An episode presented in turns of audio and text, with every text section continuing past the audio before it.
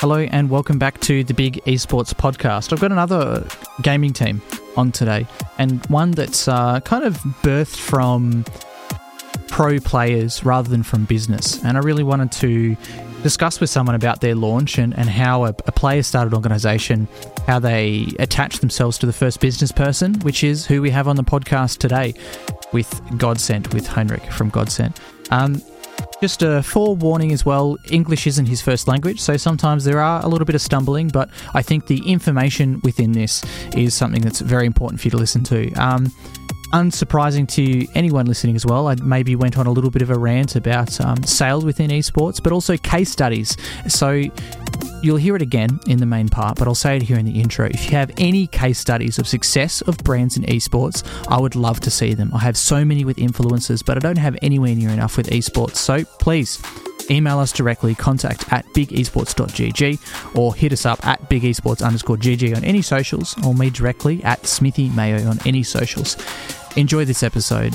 I enjoyed it too. Thanks so much for being a listener of this podcast. We've created it really to help increase information sharing and understanding of the esports market. If you'd like to help us out, feel free to leave us a review on whatever podcast platform you do and make sure to share this with your friends. Hopefully, we've been able to provide some fantastic information to you and a bit of a learning experience over this period of time, whether you're looking to skill up, enter the industry, or you're just looking to monitor to see how things are going. If you'd like to put yourself forward as a guest, suggest any others, or ask any questions questions, feel free to connect with us at bigesports.gg or on any of the social media platforms at bigesports underscore gg. Henrik, mate, welcome to the podcast. As we were talking about, it's always hard to line up sometimes due to time zone differences. It's quarter past seven now here for me in Melbourne, Australia. What about for you? Uh, thank you, Chris. Obviously, it's nice to be here. Uh, it's uh, 8.12 or something, 8.15 a.m. Awesome. Well, let's let's let's kick it off as we always do, mate. Let me know a bit about yourself because I got a lot got a lot to chat to you about today. Yeah, sure. Uh, so my name is Henrik.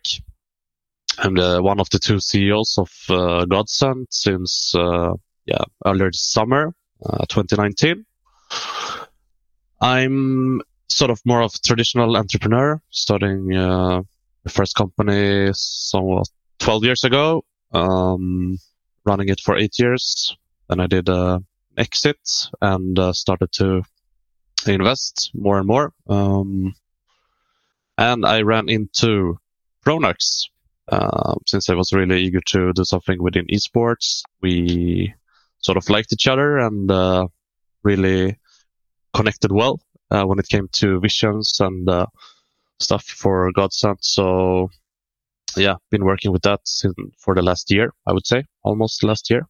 Yeah, fantastic, mate. So, I guess one of the first questions, and I'm glad, I guess you're the first um, co CEO that I've had on the podcast. I remember tweeting about this a bit and talking to some people in person. It doesn't seem like co CEOs are very common in any other companies except in esports. I think we've seen it in Team Liquid, we've seen it in other teams like possibly Fnatic, and obviously mm-hmm. with you guys as well. Can you explain to me how that dynamic works and, and how there's kind of two people in charge? How does that come about? Must be the big egos of uh, esports. uh, now, jokes aside, um, for us, I don't know. It's really hard to tell how it, how and why it is for for other organizations, but for us, it works really well. Um, I mean, it's such a such a startup environment, so you have to do, yeah, you know all about it, Chris, as we talked about before the, the recording. But uh, mm it's so much uh, grinding and uh, so much hard work, um, and you have to do a lot of things within the organization from from high to low, so to speak. Um, so I would say it's it's really good that you can, as a co-CEO or if you have two CEOs, you can actually represent the company as the sort of uh, highest executive um, mm-hmm. at two times in the in the world at the same time, and uh, uh, yeah, that's kind of vague, but it works really good, and uh, the dynamic obviously is really dependent on dependent on uh, personal uh, chemistry and uh, how you think and uh, what the visions are and if they're aligned or not. And I would say in our case, they're really really good. Um, I mean, we could have whatever titles and still do the same same job as we're doing. But I mean, for official and public uh, situations and meetings and sales and whatever, I think it's really good to have to have two CEOs at this case. Mm-hmm. So why? So so for you, why the the move into esports? So you mentioned that you, that you met Pronax, but obviously functioning in the traditional startup space, was kind of you know seen through your LinkedIn before that you worked kind of in the uh, recruitment and HR industry yeah. and, and with another you know another kind of tech heavy classical startup. So why into esports? Is the allure of a, of a growing market or something else? No, I've been I've been uh, a nerd or computer gaming guy since, yeah, no, we got our first computer when I was maybe seven or eight. Um, mm. So I always loved playing uh, computer and video games. Uh, starting to play Counter Strike at I think the 1.3 version. Yeah, okay. Uh, like early 2000. I don't remember exactly. Uh, playing on like semi they say semi elite level, I would say mm-hmm. 1.6, 1.5. Um, and been following uh, uh, like more and more actually. Uh, the older I became, become following the, the scene with Dota, and uh, I played like really a, a lot of Hearthstone a couple of years ago. Mm-hmm. That's my biggest uh, achievement, I would say. In in I'm I've been nowhere near to be a professional, but I was like a couple of top 250 in uh, Europe in Hearthstone one season, I think, uh, mm-hmm. the legendary. So yeah, always been uh, enjoying playing. Like even though we had been running startups and uh, working a lot, it's always it's always been a a little getaway uh, to play for a couple of hours with friends, or instead of uh, going out partying, can play. Mm with your uh, childhood friends. So, and obviously the the, um, the esports business and uh, everything has matured so much. Um, so obviously, as as as an investor or yeah, a passionate investor for for a lot of years, it's been really interesting to to following the the development and uh, what's happening in in esports and. Uh, I figured like could you combine a passion combine a passion with like work. Um, so I decided actually a couple of years ago that I need to do something within esports because I think it's so much fun. And uh, yeah, I would hmm. say that's that's why. Uh, and obviously, there's as in in life, there's always like a big portion of uh, like fortune of events, or you have to have good timing, etc. Um, as with Pronax. Uh, so yeah, I don't know if that answers the question in, in a good way, but that's that's like why and how. Um, mm. My and it was it was funny you were mentioning about um, you know always always taking some time to play games, and that's a common mm. one, right? Like most people say, I've been working so much in esports, I don't get time to play games anymore. But for me, like I find it very important for mental and physical health to always put aside some time to do some exercise and go outside. You know, before this podcast, even though it's super smoky here in Melbourne, I put my face mask on and, and did a lap around the block in the sun. Yeah. But also, I find it pretty equally important to play games. And because a lot of the time for me, that's the only time I really see my friends at all, hanging out in Discord, playing a bit of Dota together, you know, yeah. doing a bit of shit talking against each other, just the same yeah. way that people would go and hang out at a bar together and, and you know, kind yeah. of make fun of each other as friends and, and hang out and catch up mm-hmm. on each other's lives. Yeah, I know, definitely. So I have I have a few questions there. What's your MMR? What's my MMR? I'm about the the world average. I think the global average of MMR is 3,200, and I, I sit yeah. somewhere around three five. I think like Legend mm-hmm. two, Legend okay. three. But I'm okay. I'm lucky enough to have discovered the hero Dazzle. I, I usually play ah, yeah. position four or five, and within my bracket, honestly, Dazzle is so broken. I had nine wins in a row, eight with Dazzle, one with Zeus, and many of them uh, weren't even close. Um, it seems that people don't respect his his uh, poison dot, so it's good yeah. fun. yeah, I could imagine. Um, yeah, so what was the other question? Um, yeah, I, I, totally agree with that. But also from from uh, from doing this for I don't know what's now, but eight months or something. I've never played as as uh, little as I in my entire life. So but I try to play uh, from time to time. I've done a couple of streaming sessions just for for fun. Uh, but yeah, it's a little bit ironic that I've never played uh, this few amounts of hours uh, in my entire life as uh, when working with it. So hopefully I can play a little bit more uh, going forward. But I totally agree with you. And uh, the other part is, I think, more important for me at this point. So like doing the physical and mental training. Um, I mean, uh, taking a run or going to the gym, and uh, yeah, we're all a little bit obsessed obsessed with that in in the Godsent management at least uh, with training and stuff. So. Mm. Um, yeah, it's it's really important. And if I have one sort of uh, advice to anyone listening to this, uh, do do the work. Like go take a walk in the sun or get daylight or do something mm. like every day. Try try to do something every day and just just do it. Uh, do, does so much for you. Yeah, I definitely think that's I definitely think that's some good advice. And you know, I've been doing that a bit and you know in the past year meditating when i can as well i find that i find that helps but yeah getting outside and, and doing some stuff you know it helps you doing less work sometimes makes you do more work right and and i always yeah. have that battle with myself of you know the the ceo should be the first in the office and the last out and you should be grinding for 12 hours a day it's what gary vee and startup culture tells you and hustle and grind etc cetera, etc cetera. Mm. but often yeah. it comes to that point of if you do that um, you do a lot of poor quality work.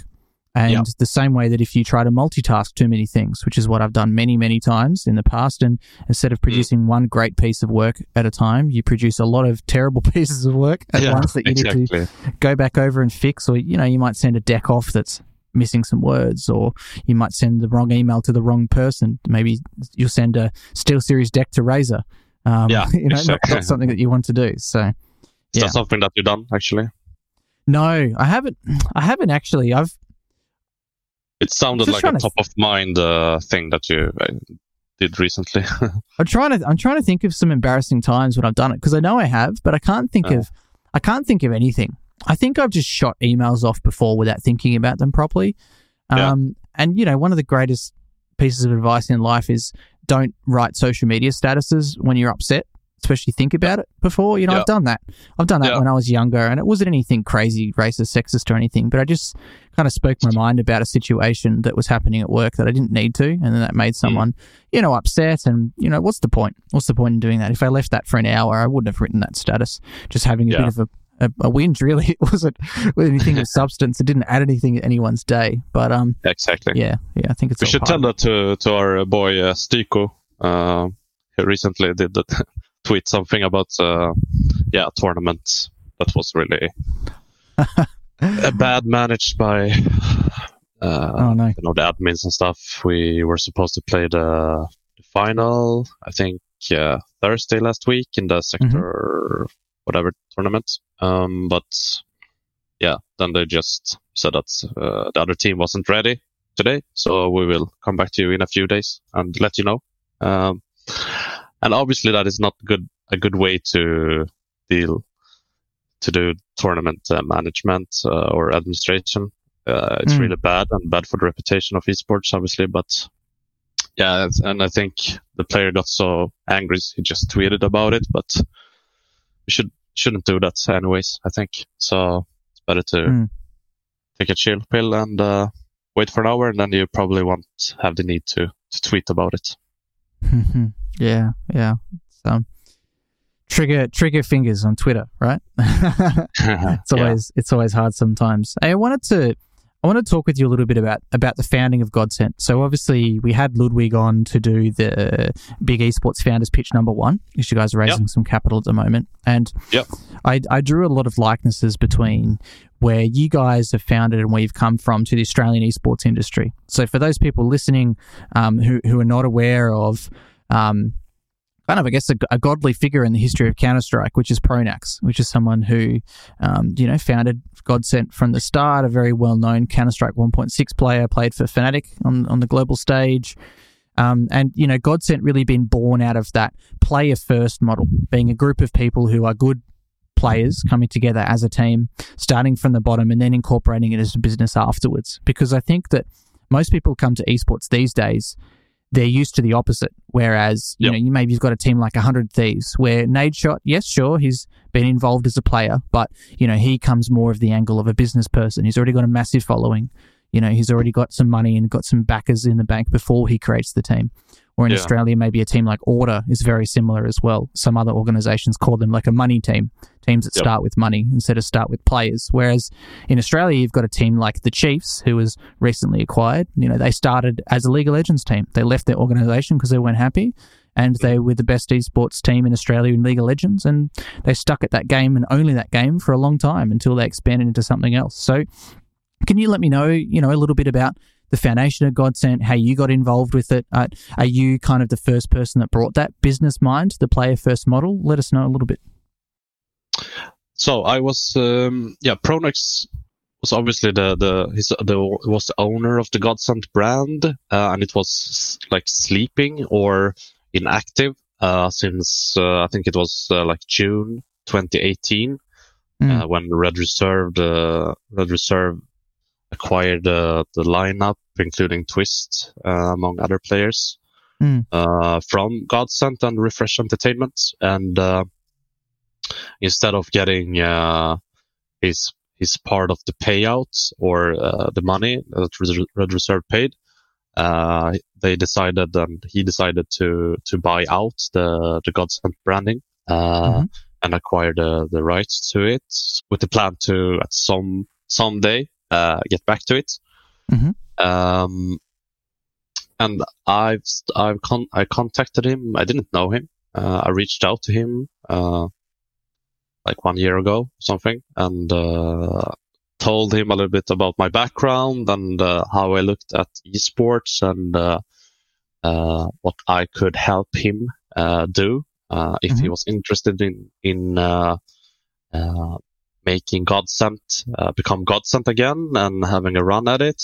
Um, and we met up and had a couple of meetings and yeah, so I think he wanted to bring me just because of these uh, matters as you, you mentioned, like the business side of it, the sales, uh, the investment, sort of heavy uh, approach that you might need at some day in esports. And uh, yeah, and I think I also had like a really good and a big confidence in Pronax, obviously because he's a legend and uh, he's like really well well connected within the esports scene and uh, knows almost everyone within Counter Strike and uh, other titles as well. So I think Mhm. that was a really good uh, good matchup for us at that, that point to do it, and we were really uh, really really sort of en- energized and uh, and happy to starting with it. And uh, yeah, and then since then it's been a lot of like ups and downs and uh, a lot of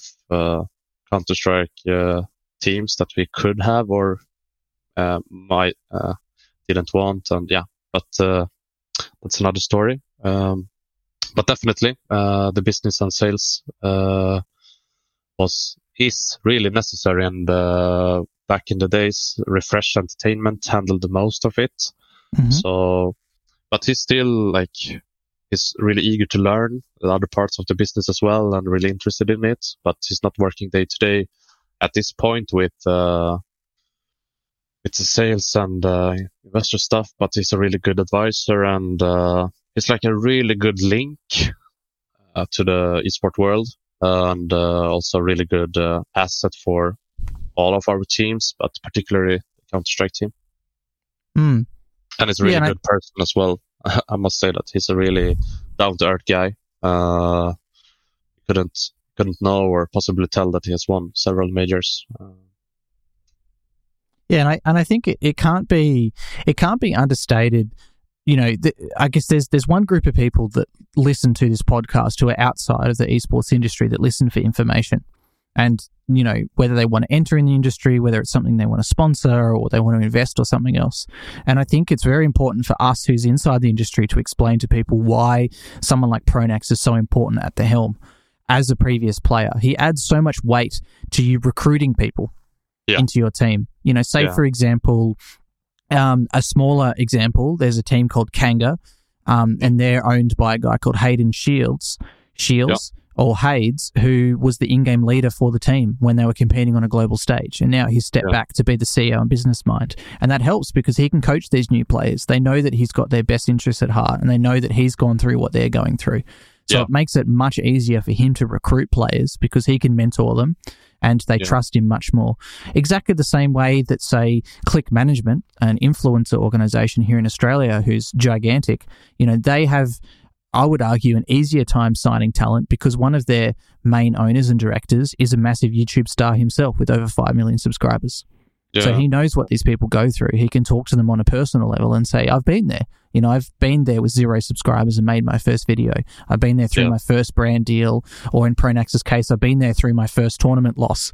I've been there yeah. through my first um, main stage tournament where there's lots of nerves and things like that that matter quite a lot. And especially in games like CSGO. You know, for me, that was. I guess where I peaked in my career, playing in arguably the top four team in Australia and running dozens of tournaments that I could easily get people to sign up to my tournaments because they trusted me. They knew yeah. I was a top level player. They knew I was going to run the servers with the proper configs. They knew I was going to look after the players. I was going to pay out any prize pool. The tournament was going to be, you know, ran smoothly. And if there was any problems, I could deal with them. And that's, yeah. You know, it's it's just why you have an industry leader and a subject matter expert at the helm of any company. It's why you have, you know, a hashtag entrepreneur famous on LinkedIn might want to lead your e-commerce company for exactly the same reason that an influencer might want to be a part owner of your influencer agency and an esports player might be want might want to be at the helm of your esports team. It only makes sense, right? Yeah, I totally agree with you, and uh, you just you, ref- you phrased it really, really well, and that's really the case for us as well. And uh, just having Pronax walking in the walking around in the office, uh, Sweden, like when uh, a Rainbow Six team is boot camping or Dota team is boot camping is such like a it gives such a I don't know uh, like confidence uh, and, and, what do you say? Like uh, yeah maybe you can cut that part off. Sorry. Um, yeah that's fun so so for you you've obviously talked a lot about um, CS:GO and you just made a mention of Dota 2 um, yep. You know, Ludwig in his pitch as well talked about some of the games you're in.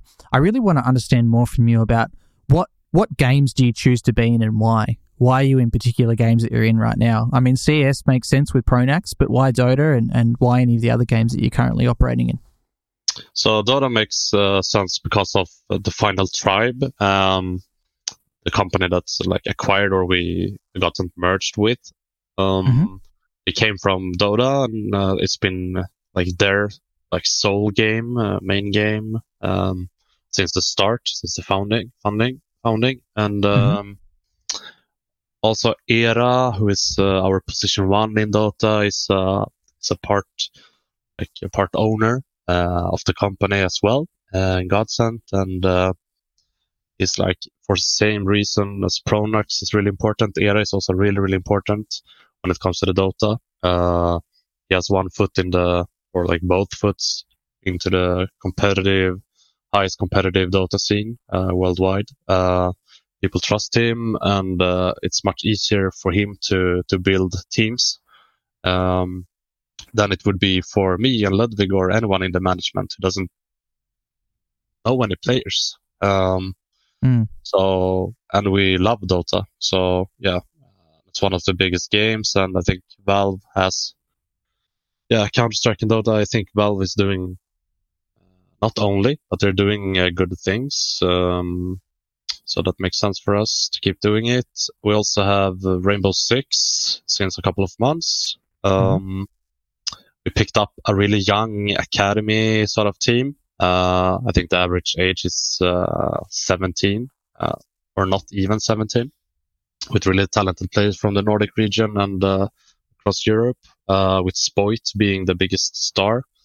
He's a growing YouTuber as well. Has uh, I think he had 50k subs when he joined Godsent. Now he's uh, well mm-hmm. over 150,000 and uh, gets mm. a shitload of views uh, for every content he puts out, and he's just insane at the game. So that's a long-term mm. bet for us.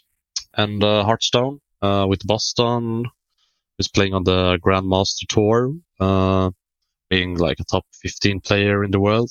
Um, he's also like involved with some some like management stuff, and uh, he's a small owner as well uh, of mm-hmm. the company, and uh, yeah, a really good guy, and uh, that gives us a lot into the Blizzard uh, sort of yeah, that gives us some Blizzard insights and um, and I put into that uh, gaming developer as well, game developer. And uh, what else do we have? Fortnite is uh, we had a couple of players recently until up until recently, but we're going to recruit a lot of more Fortnite players uh, mm-hmm. before the World Championship, the World Cup um, being announced. So that is a bet for from our side onto the younger, say younger generation of gamers. Mm.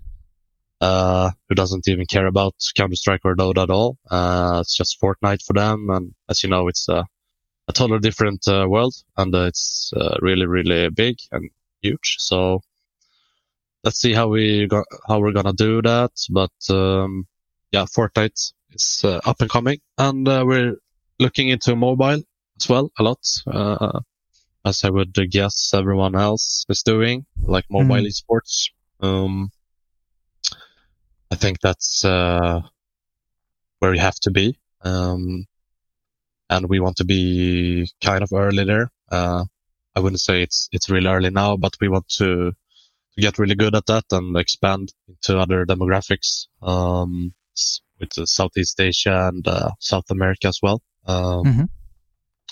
So did I miss anything here? I don't think so. Uh, League of Legends, uh, we have the, we had the Nordic champions, uh, but we actually decided to skip this split in, in the Nordic uh, championship. Uh, we qualified and everything and probably had the best team. Uh, but it didn't make sense for us business wise at this point to, to do that investment. since we don't think that the Nordic league is good enough, I think it's like t- tier three or tier four or something. Mm-hmm. And uh, yeah, so we just want to, wait a little bit and see what's happening and how it's uh, developing. Um, yeah, I think that's about it when it comes to the games games we have. Mm, yeah, sure. And I think one of one of the interesting ones that I've, you know probably going to be talking about a lot more on the podcast is Rainbow Six Siege, which you mentioned. You know that seems to be a game that had such decent, slow and steady support for growth. Even looking here in Australia, there's so many yeah. Rainbow Six Pro League things happening. There's direct invites, and and you know now we've got one of the best teams in the world, Fnatic, being based out of Australia here too, and it yeah. seems to be gathering so much support around the world. And you know I think it's taken it's probably taken a lot of fans from Counter Strike because it is very much a, a more tactical version of Counter Strike. But to me, it feels like the ecosystem within Rainbow Six Siege is is possibly a little bit more stable, uh, maybe because it hasn't seen the explosive growth um, or has the the baggage that something like CS:GO has. Can can you make some business comparisons from your perspective as a team owner of of CS:GO versus Rainbow Six Siege? Yeah, sure. I mean, it's it's um, at this point since we have uh, a, team that is uh, under 18, uh, they aren't able to compete at the highest level um, of Rainbow Six. So I, I don't really know why they have that ruling from from Ubisoft. Um, I don't I, I don't think I agree with that. I think you should mm. be able to play if you're 16 as well, 17 on the competitive uh, on the highest competitive level that is possible. Mm. Um, so obviously it's uh, for us in the Nordics, it's a huge uh, difference between uh, Counter Strike and Rainbow Six. I mean, we can see there's a there's a big traction in the game, and you can see a lot of uh, like content creators and streamers are popping and becoming really big in Rainbow Six, and we have a really big following uh, Rainbow Six fans uh, that have started to follow uh, Godsent, and I think they're more they're younger in general, and they're more uh, vocal, and uh, mm-hmm. you can see a lot of them are are like into the merchandise of Godsent, and uh, so that like from that point of view, it's uh, it's really interesting to see. And as I said before, it's a long term bet from our side. But since we can't compete at the LAN, like big LAN tournaments and stuff like that, it's too too early to say and compare. Um, since Counter Strike is our like number one game at this point, and uh, yeah, we're competing at a much higher level. Uh, Mm. But besides that, I think the the boys are telling us that they're top 25 in the world or something. Uh, I don't know. You have to take that with a pinch of salt, or um, Mm. yeah, it's too early to say. Uh, but it's definitely gonna be interesting to to keep following this team and uh, see what happens when they turn 18 and yeah, we can start competing in the in the big scenes.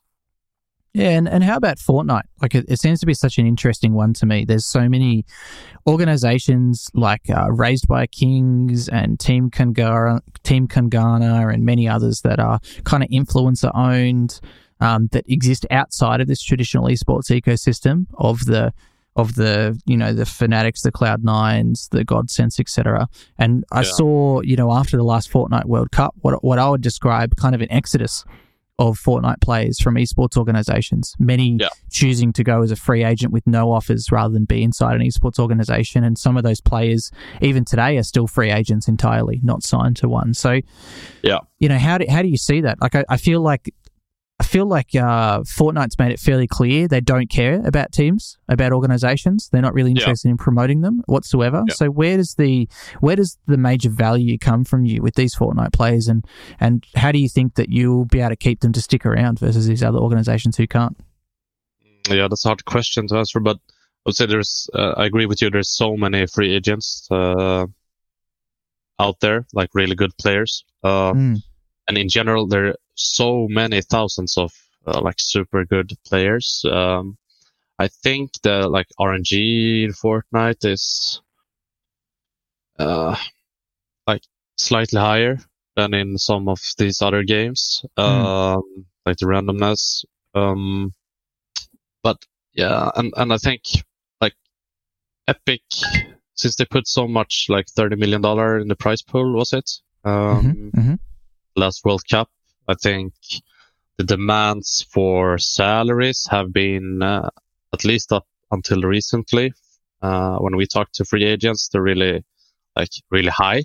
Uh, like these 16 years old, 15 year old guys, 19 year old guys, like demanding really, really high salaries. Um, Mm. without any big following or without big YouTube accounts or Twitch accounts. So yeah, it haven't made sense for us to do it. Uh, but to answer your last question, question, uh, that is an interesting business aspect of it. If you could get a good Fortnite uh, roster or good Fortnite players uh, who are really, really good competitive and uh, definitely can can qualify for the World Cup and compete for uh, the highest positions there. And on the other side, they have a big YouTube following, uh, a lot of subscribers, a lot of viewers uh, on their Twitch channels, and a big social following. That really makes sense for us. Uh, then we can package it into a, a really good uh, business uh, proposition for sponsors and uh, yeah, both endemic and non-endemic brands. Um, Hmm. And that is what we are interested in um, to make that to have that combination uh, of a pro player with uh, a really good reach as well. Yeah, and it's it's interesting finding that balance, right? I was finding Yeah. myself explaining this again yesterday to someone new to the industry about how Ninja isn't an esports um, athlete. You know, he, yes, he may compete in some tournaments, um, and yes, he may be above average at the game. However, Mhm. that's not his goal to to play in global tournaments and be the best player in the world. Um, Yeah. And you know, I found it really interesting the thing you were saying about the you know the RNG in Fortnite seems to be high, higher than you know many of these other competitive games. Yeah. and Yes. you know, it's it to me sometimes it seems like um, if your organization going into the World Cup, and this is what happened last year with with FaZe and other teams picking up so many players, can you, for lack of a better term, farm enough players that you have enough of a shot at the crown? You know, maybe the player has to be a certain level of skilled, and the rest of it's really left up to that randomness as to whether they win the tournament or you know how good was Bugha as a player before he took the tournament home compared to some others. You know, are there people who are Yeah. more mechanically gifted or personally skilled than him, but just simply didn't get the the shotgun in time or didn't drop in the right place? Mm. Um, because it's not like you can necessarily do a Dota two best of five which I think would unequivocally tell you who the best player is. Sometimes there's just Yeah. a little bit more randomness in Fortnite. And that's not saying Yeah. that Bugha doesn't deserve the victory. It's just saying that Uh, he's, you know, he's the really, really good. functions differently. Yeah, I understand what you're what you're meaning. you can take Yeah. a good example in uh, what is the guy called who left FaZe uh, Tfue. Mm. Uh, I think he was like one of the favorites before the World Cup, and uh, Yeah. I don't know where he ended up, but like place forty or something. He really struggled in those five games uh, or ten games. Um, I think also a lot of guys didn't make uh, the World Cup at all, uh, or was like almost not making it. Uh, but this year is man, it's gonna be so much more crowded into the qualification. I think Mm. we're gonna see a couple of uh, like big stars who won't even make uh, the World Cup due to yeah, the really high uh, competitive environment that it is today, and uh, a little bit of RNG as well. Um, so that's definitely like a, but that's the case. Like we want to farm players sounds uh, uh, not that good, but we want to have uh, like a couple at least, at least like four to six players who has a really good chance or shot at uh, qualifying for World Cup.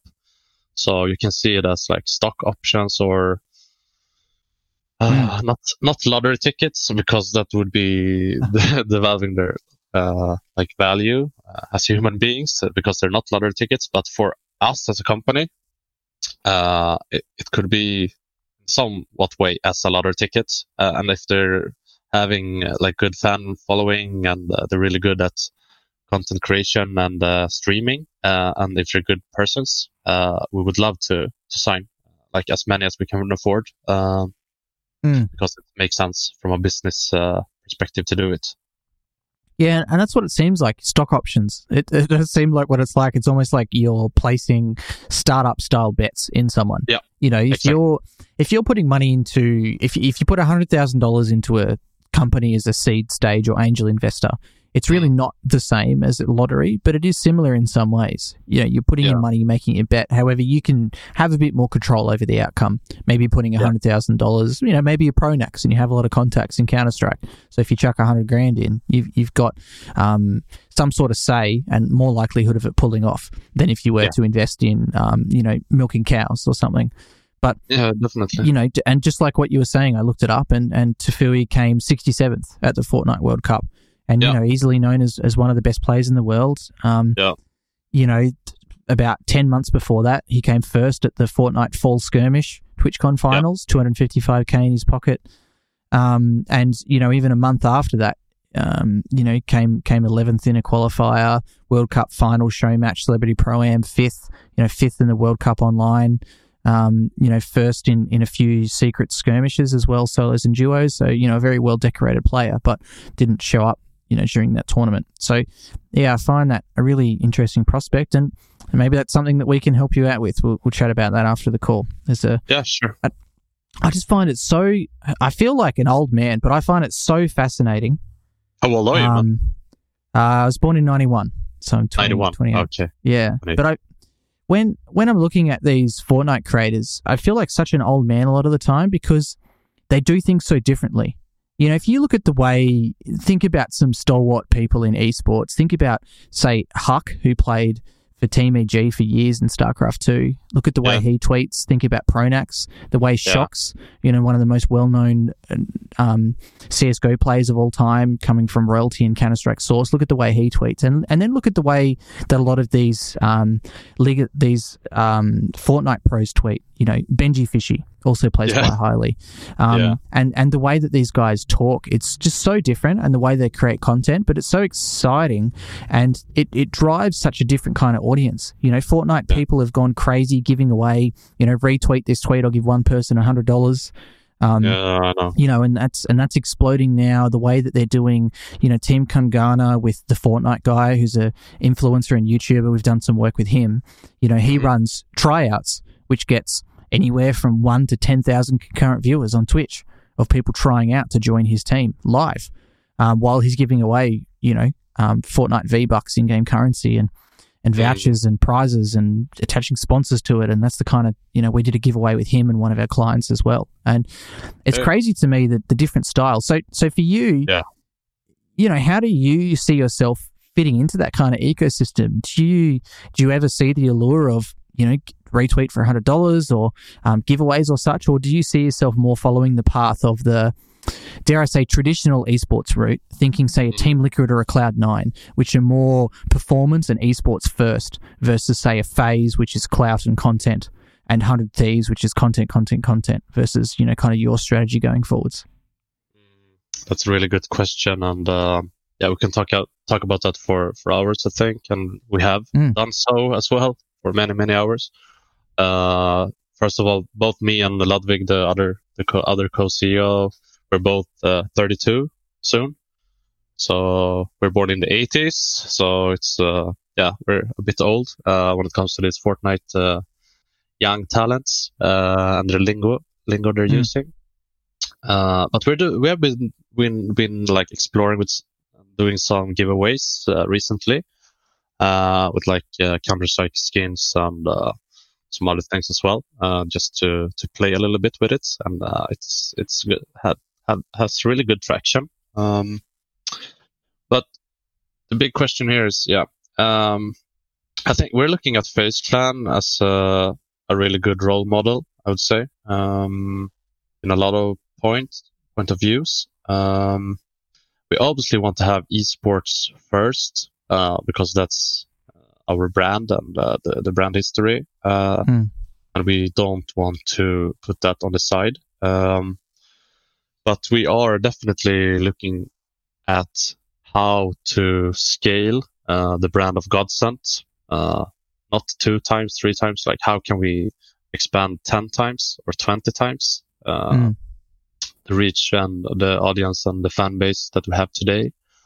Uh, and to be able to do that, you either have has to have a capital injection as 100 Thieves or Vitality with, you know, tens of Mhm. millions of dollars uh, into the bank account and you can start playing with that. Or you have to uh, expand in other smart ways. And uh, for 2020, uh, the content create, create, creators and uh, streamers uh, plus mobile esports. Uh, that's like two divisions that we are definitely go- gonna expand into this year. Um, so, and it's too early to say if uh, if uh, like which leg we or which foot we're gonna stand on in the in the end of the year. But I'm 99% certain that it's the esports first mentality.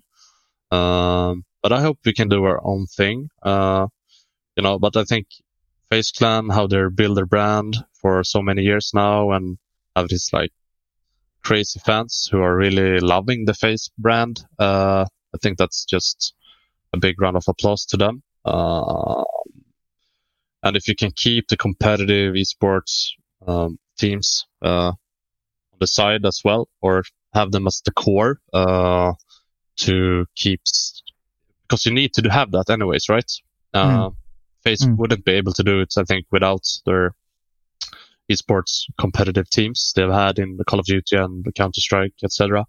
Yeah. So, um, I think as we see it the same way as they do. Like, and it, it's an investment uh, try to be tier one in in the big esport titles, and then you can do a lot of other fun things uh, on the side because you will always attract talent and talented uh, content creators and talented streamers and other talented mobile esport games if you have a strong brand. So it's just the biggest focus is to keep growing the brand. Uh, and let's see where it ends up in a couple of years. But uh, it's exciting times for sure. Yeah, I think you're right. It's about um, you know, it's it's about using esports to provide that legitimacy to your brand, Yeah. then diversifying into content, and that's something that I talk to a lot of mainstream brands about.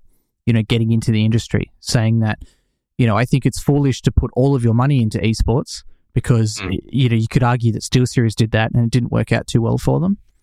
Um, but it's it's important to put some money in there because you can use their leverage of you know, I, okay, I'm, I'm sponsoring Godsent and their players can say, I use this product because it's good and I'm a professional player and I wouldn't use Yeah. this product if it made me worse because it's literally my job to be good. Mhm. Um, but you know, if you if you're looking at at that, um, it's not going to bring in, say, maybe as many digital views or make as many sales as if you were to also partner with a content powerhouse and with someone who has more digital reach. Because exactly. a player who's focused on practicing 24 7, just like I talked about in a previous podcast, a LinkedIn Live with, with PPD, a, a pro Dota player, saying mm. that, you know, most of the Dota pros, they just simply don't have time to create content. Yeah. They're training 24 7 because they want to win a million dollars in their pocket each in a Dota 2 international. So any $5,000 sponsorship that they have to bend their knee to a corporate brand and do and worry about delivery. They just don't even care about that because they'd rather yeah. win a million bucks in their pocket or at least a hundred grand in their pocket if they're playing in a in a major, you know, one of the, the what is it, six or so that, that lead up to that million dollar tournament. So it doesn't make yeah. any sense for them to focus on other stuff. So I guess that you know, thinking out loud, that means for you as a, you know, as a leader and as an organization, it's up to you to curate that that possibility to happen, right? It's up to yeah. you to, um, as I've talked about in the past, to pro League of Legends players in Australia, one of the reasons they like living in a team house is because he said, I don't have to worry about a single thing. I don't have to worry about cleaning. I don't have to worry about when bills are due.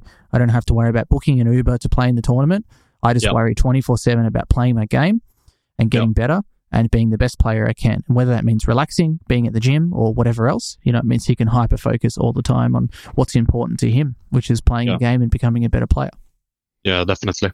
Totally agree with you here. And uh, we have that not struggle, but when we're talking to our pro players in uh, different games, uh, they just don't, don't have the time or they're they're really tired. So they need to they need to relax or do something else. They can't just put on the stream after eight hours, 10 hours of uh, tracking. Mm. It's like in rare cases they do. And uh, yeah, so we definitely want to be a, a content powerhouse as well. But uh, to be able to do that, we need to to have uh, special divisions for and, and, and just focus on people only doing that. Um, and we also have like really big reach. I would say like now 1.8 million or something, including player accounts. And, uh, I think it's really good for a young, talented uh, YouTuber or streamer, uh, to be part of uh, an, an environment that is mainly like esports professional organization. Mm. Because I think you can learn a lot from that and also get like we can we can help those persons uh, become even bigger, uh, but from the professional side of it first. And uh, yeah, I think there's a lot of uh, good synergies uh, to be to to be made mm. between the the streamers and content creators and the professionals as well. So keeping that um, keeping that same discussion around sponsorship, um, I'd, I'd love to chat to you about, you know, mainstream non-endemic sponsors and, and how you see them coming into the market. As I understand, you know, you guys have signed one on fairly and just fairly recently in, in the clothing um, section. Yep. But I'd love to learn from you about, you know, what what kind of brands are you targeting outside of the norm, and how have you seen their response and and likelihood to sign on into the industry, whether with you or, or with others?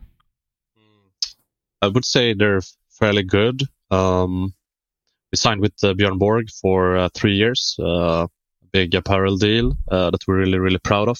Uh, and it's surprising how fast that one went.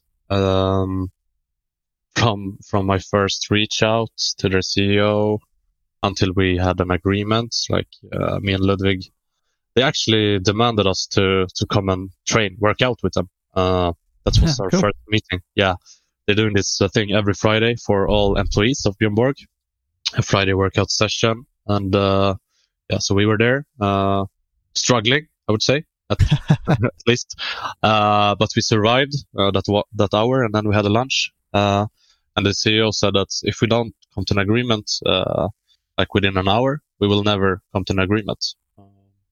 so we managed to, to like come to the, make a draft at least, within 50 minutes and, yeah, then it took some time and a little bit more of re- renegotiations, but we ended that one up with uh, a good uh, deal. And uh, we also recently signed Philips, uh, OneBlade, uh, mainly uh, their personal care division in Philips mm-hmm. for 2020. We're gonna announce that awesome.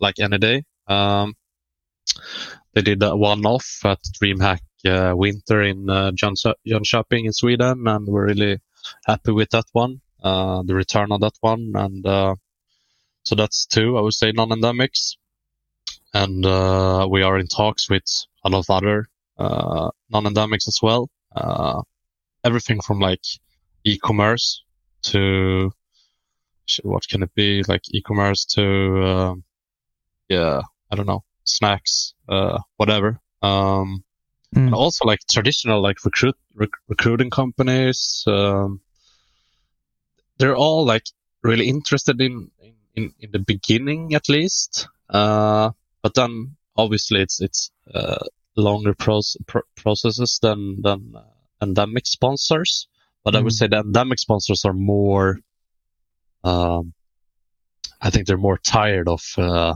being uh, contacted by by esport organizations and stuff like that. I think there's sometimes I feel like they have been been burned and and uh, have done maybe poor investments or sponsorships in, in uh, earlier in their in their life. Uh, so I would say I think we're gonna have a really good, a strong non-endemic portfolio within one to two years. Uh, but in Sweden, the companies are, are a little bit more uh, passive and uh, a little bit more scared about doing uh, like being a first advantage mover sometimes. Uh, mm, mm.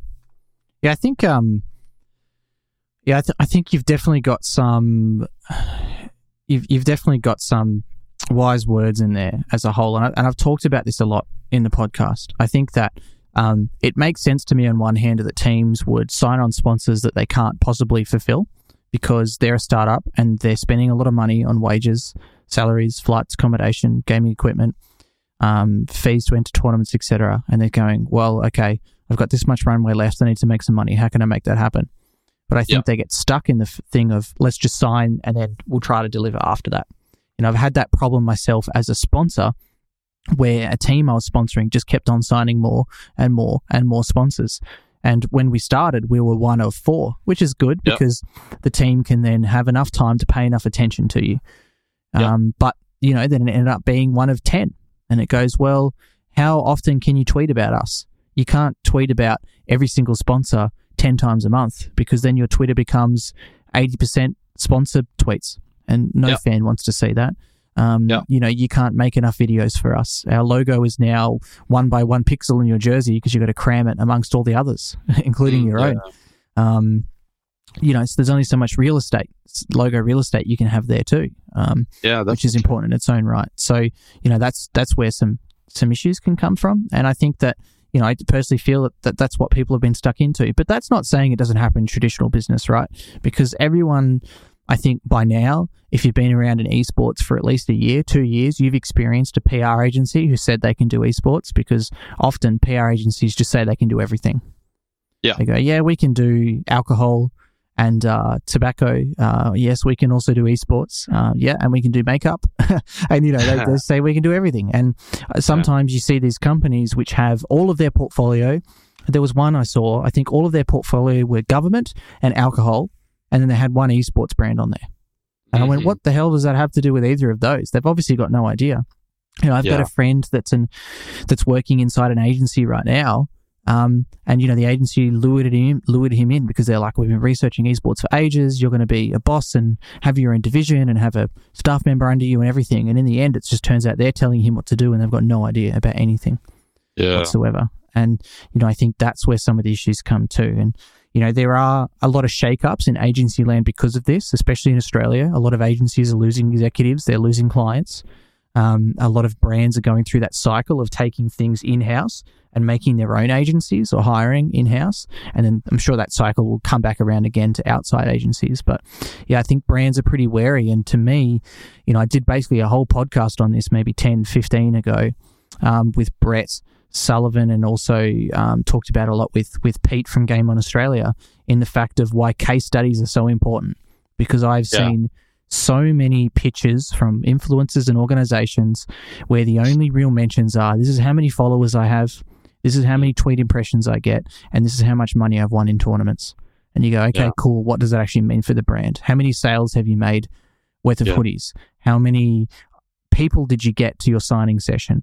Um, you know the Yeah, tournaments the tournaments that you won yes it had a cumulative 44 million viewers or something because it was dota or it was league of legends but how many were actually on you how Yeah. many viewers how many fans did you gain after that tournament what was your placement and, Yeah. and things like that and and that's why for me um, it makes it so easy for me to do influencer marketing at the moment because i've got 20 i think um, different case studies i can pull on of Mhm.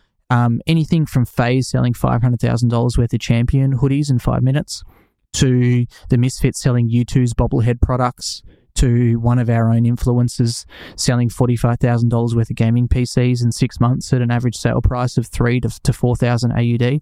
So I've got Yeah. all of those to live meetups that, that Click Management have done with five, 700 people packing out a arena with people being pushed away just to watch them talk live, you know, et cetera, et cetera. But I feel like for me, you know, I guess this started as a question for you, but turned out to a long rant. Is that you know we fine. need some, I, we need, and, and definitely I need to be able to evangelize some more case studies in esports. So I guess that Yeah. goes for you, Henrik, and for anyone listening. Like, if you have any positive case studies for esports, please, please send them to me because I really want to evangelize more. But it's hard. It's hard without those case studies to really prove what the success metrics have been in the past to mirror in the future.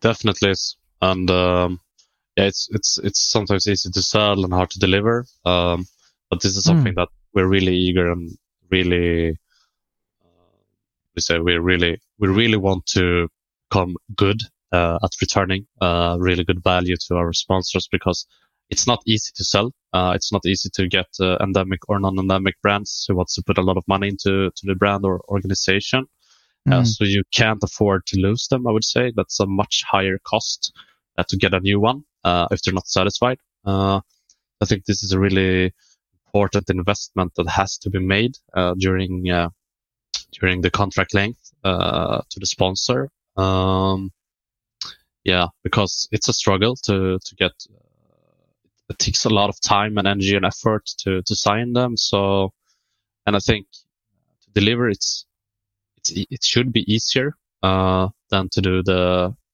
sell again. So we're definitely of of the opinion that we need to have a have a good um, return. Uh, we're we're learning and trying, and we we see it we see it as we need to have like we need to talk to the to the sponsors a lot uh, and evaluate and get feedback and uh, see what what we should try on next and just try things um, and make them happy. Uh, and we're measuring uh, a lot of KPIs and uh, returns on uh, Kavia.io. Uh, it's just one of the tools out there uh, for sure, um, where you can at least measure some things. Um, but it also depends on like what the goal is for the brand, uh, what they want to achieve. Is it hard sales or is it just brand awareness? And it's it's different from companies to companies, uh, I would say. But uh, you're definitely right with everything you say. Um, and we can definitely provide you with case studies after this year, say, uh, for some of the Awesome. sponsors. Yeah, at least those who we have uh, given good return. But hopefully we, we have satisfied uh, clients and customers uh, for each and every sponsor. But for us, it also makes a lot of sense to have a good portfolio that makes sense for our fans, so to speak, um, and stuff that we actually can stand for. Um, so it was really easy to bring on like Philips One Blade and stand for it for real when a lot of the Counter Strike players already said that, hey, I already have a One Blade and I'm using it like every week. It's a good Mm. product for real. So then it becomes much easier to work with the brand and uh, and work with the product. I would say. Uh, but yeah, Yeah, it's a big yeah, yeah. Well said. And, and look, I've you know I've been on that rant a couple of times before, but but really, you know, begging people, um, I need some more case studies. I really do, and I think it'll help the industry so much. I I try to share case studies publicly whenever I can. yeah, Um, you know, myself to um, you know, gather gather that extra support from any agencies out there that can use them.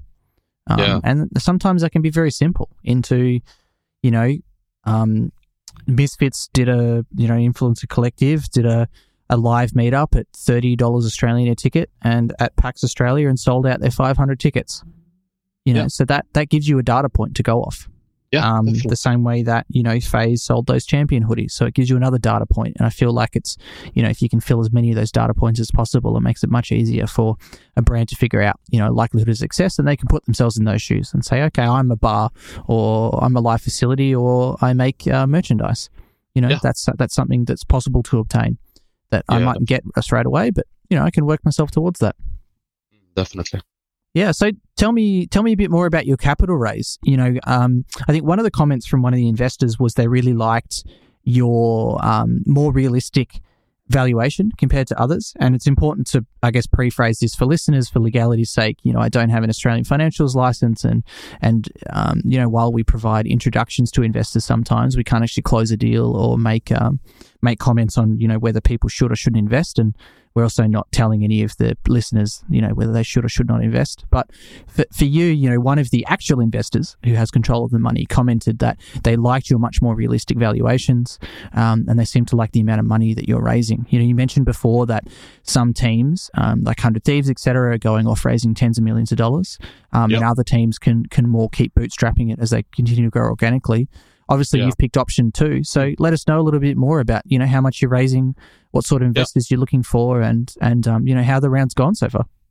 Yeah. Um, we're like really early into the to the starting point of the round. Uh, we're starting to do reach outs and uh, doing like introduction meetings and uh, yeah, basically pitching. Um, so we're looking for uh, at minimum one million euro, uh, almost the same in a million dollar, uh, almost the same, uh, up to like two. Um, so between one and two million, uh, we're looking at. Um, it's, it's basically growth capital. Um, and, um, yeah, talking about valuations. Yeah, it's, it's really difficult.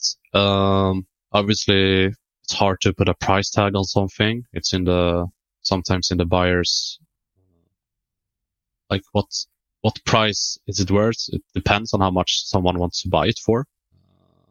Mm. But it's hard. I think it's harder for us to have a crazy high valuation and, uh, yeah, uh, obviously it's benefits to that as well from an owner perspective. You don't get, you don't have to give away as many shares and stuff like that. But yeah, we try to be realistic and, uh, we have a lot of, uh, or a couple of uh, venture capital guys in the board as well, who's working at, uh, like really, really big, uh, VC companies in the Nordics. Uh, and myself as a background from, from investments and, uh, doing, uh, VC rounds before and seed rounds and stuff like that. So yeah, we really, this is really important for us, obviously. And, uh, we have a pitch deck. Uh, it's 20 pages, I would say at this point. And if you're interested, you can always email me at henrik at godsent.gg if you want to get it and look at it. Uh, we're also going to put it in public, I think.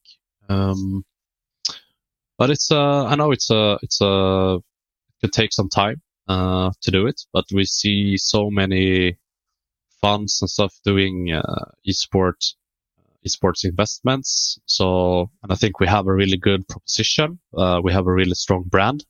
Uh, we are at a really good state, um, when it comes to sponsors and, uh, yeah, the last quarter of 2019 was really, really good. Uh, and we don't see ourselves, uh, like, uh, slowing down in pace. Um, so I think we will have a really good growth, uh, this year as well. And, uh, going into other divisions, as we mentioned before, with, content creators and streaming, mobile esports, stuff like that, and, and expanding the merchandise business as well. I think we have a really good case here, uh, at a, at a good valuation. So yeah, I'm really positive on, on us closing the round, uh, sooner or later. Yeah, fantastic. I mean, how do you how do you see the market with valuations? You know, ch- doing a a podcast a while ago with Anne uh, Mathews, one of the co-founders of Fnatic. Yeah. You know, she was saying that that she personally felt that European organisations as a whole were often a little bit more realistically valued than United States based organisations. You know, do do you hold that um, that thinking yourself and um, yeah i mean that's that's true for for almost every industry is that uh, if you look at the stock market for example uh, in in europe uh, compared to the us they always have like a little bit higher multiples uh, on the price sales or uh, yeah like ev e slash e, slash v um, or pe numbers. Um, Mm. so and mainly that's because there's so much more uh, money in, in in that market and it's it's a bigger market as well. But so that's always the case. So obviously it's going to be that uh, the same in esports as well that europe is slightly lower in valuations than the us so i think that's just only the nature of uh, investment and finance uh, as it is but I mean, you can always argue for for the high valuations at some point because if you look at the um, monetizing on like each fan compared to traditional sports, I think uh, you want to. It's still a strong case uh, that the the earnings per per fan um, or the revenue per v- viewer or whatever are going more towards uh, the traditional sports. Um, within time. It's going to take a lot of time, obviously. Yeah. But that's that's like one big fundament fundamental uh, base point in, in, in the case that it's a long term bet. Um, and obviously, a lot of clever people have uh, decided that the valuations are okay for us to put in uh, ten million dollar or three million dollar or uh, whatever. So Hmm. yeah, we're not complaining. Uh, it would be much worse for for the, the economy of esports if it was really hard to to attract capital.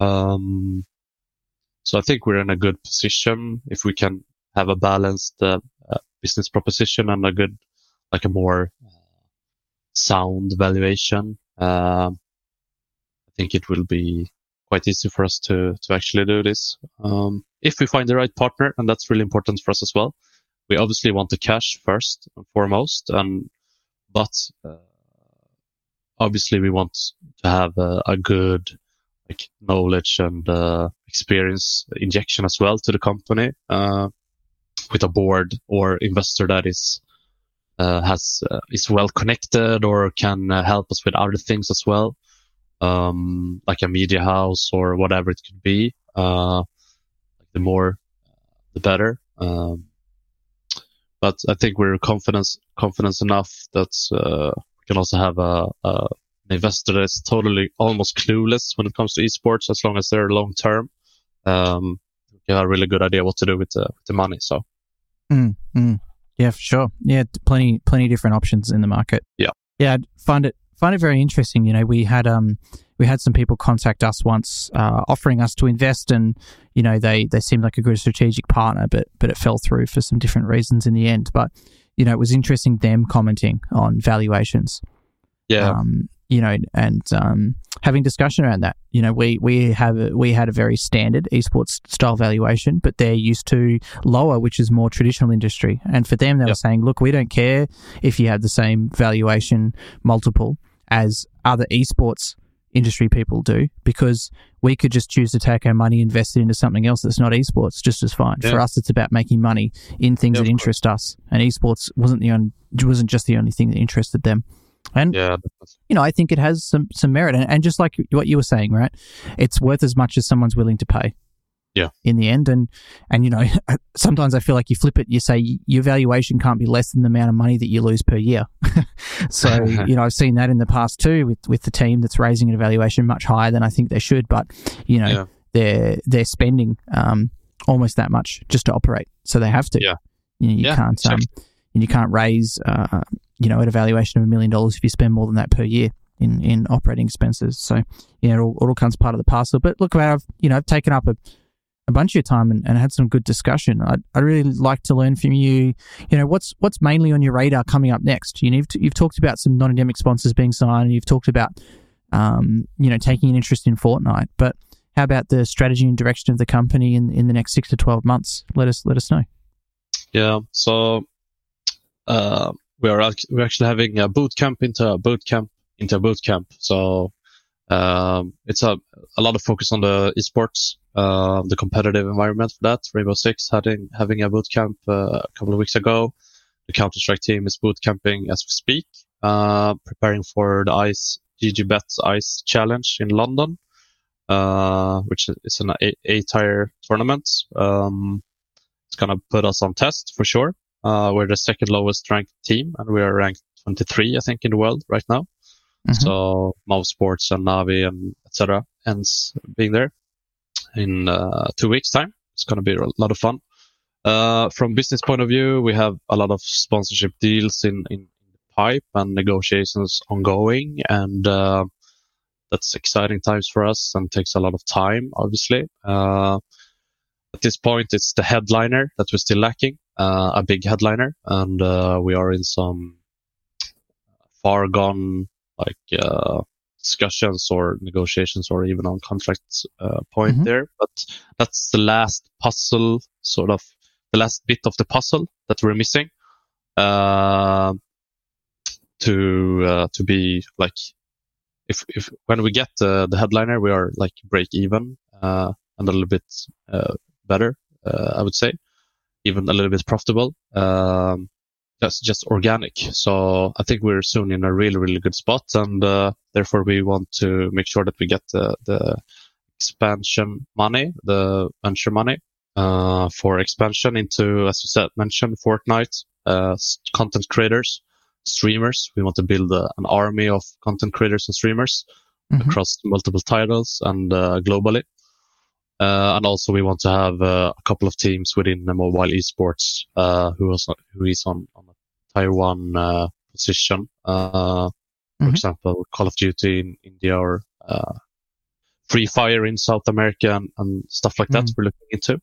So mm. I think uh, these four or five things are, are the main focus for this year. Uh, and uh, yeah, it's really exciting times. And I think also the TI, the International 10, being in Sweden, in Stockholm, our home soil, uh, for the yeah. first time and the first time in Europe, I think as well.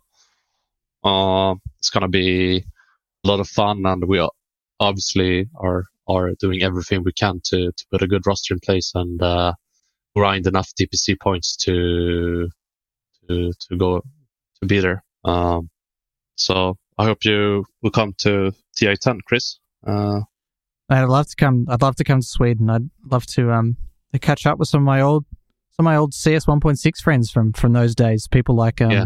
people like cArn from from Fnatic yeah. and down those ways, and um, yeah, yeah, a few others. But you know, I guess most most people live all around the world these days, right? With with cArn mainly based out of London, and um, yeah, and, um, yeah, some of my other friends. I, honestly, I just mentally blanked on my other Swedish Counter Strike mate. He's going to kill me if he listens to this because he does. Because he does sometimes. I'm so sorry. He played with he played with cArn in, in CS 1.6 as well. I feel horrible, but yeah, uh, I, yeah. it's really it's really interesting. Hey, look, actually, b- before we cut off this podcast, interesting yeah. point of discussion. I'm really glad you brought that up. Yeah. Why do you think Dota went to Sweden and not back to China? Oof.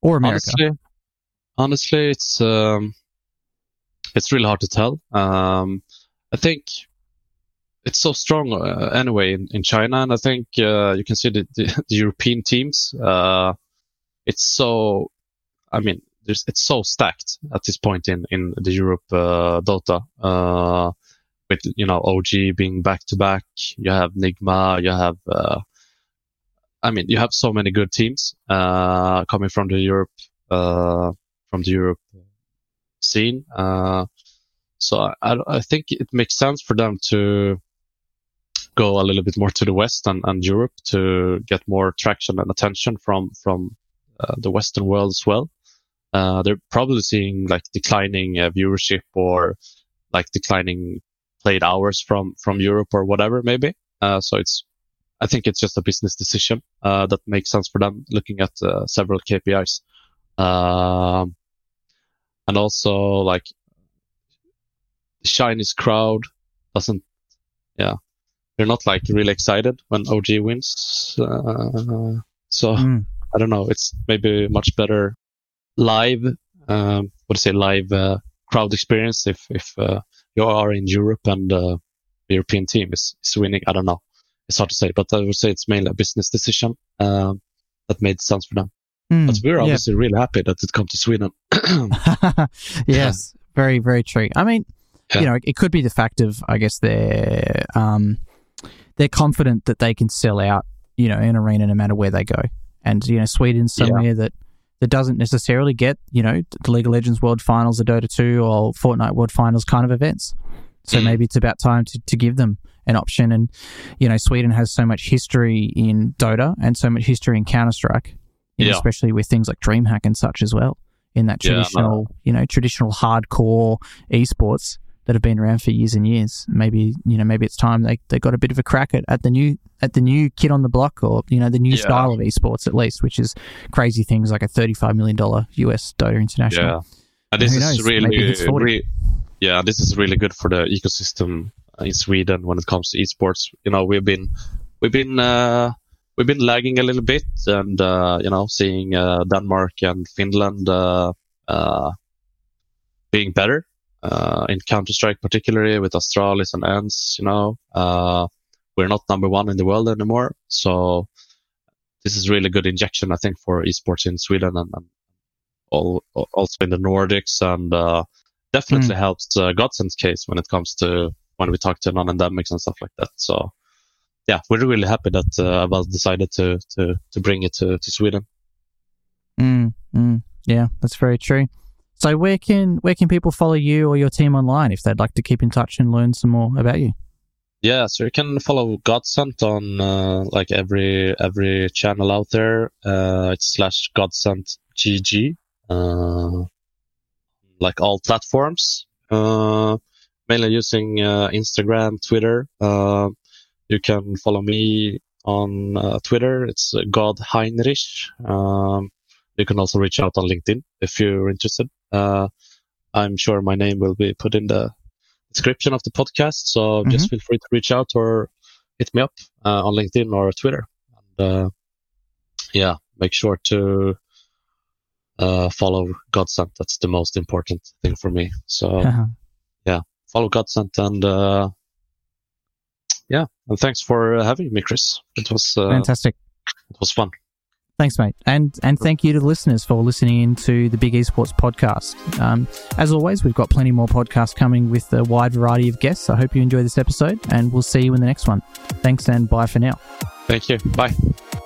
Thanks for tuning into our podcast today. For show notes, relevant links, and upcoming projects, you can check us out online at bigesports.gg or follow us on our social medias at bigesports underscore gg.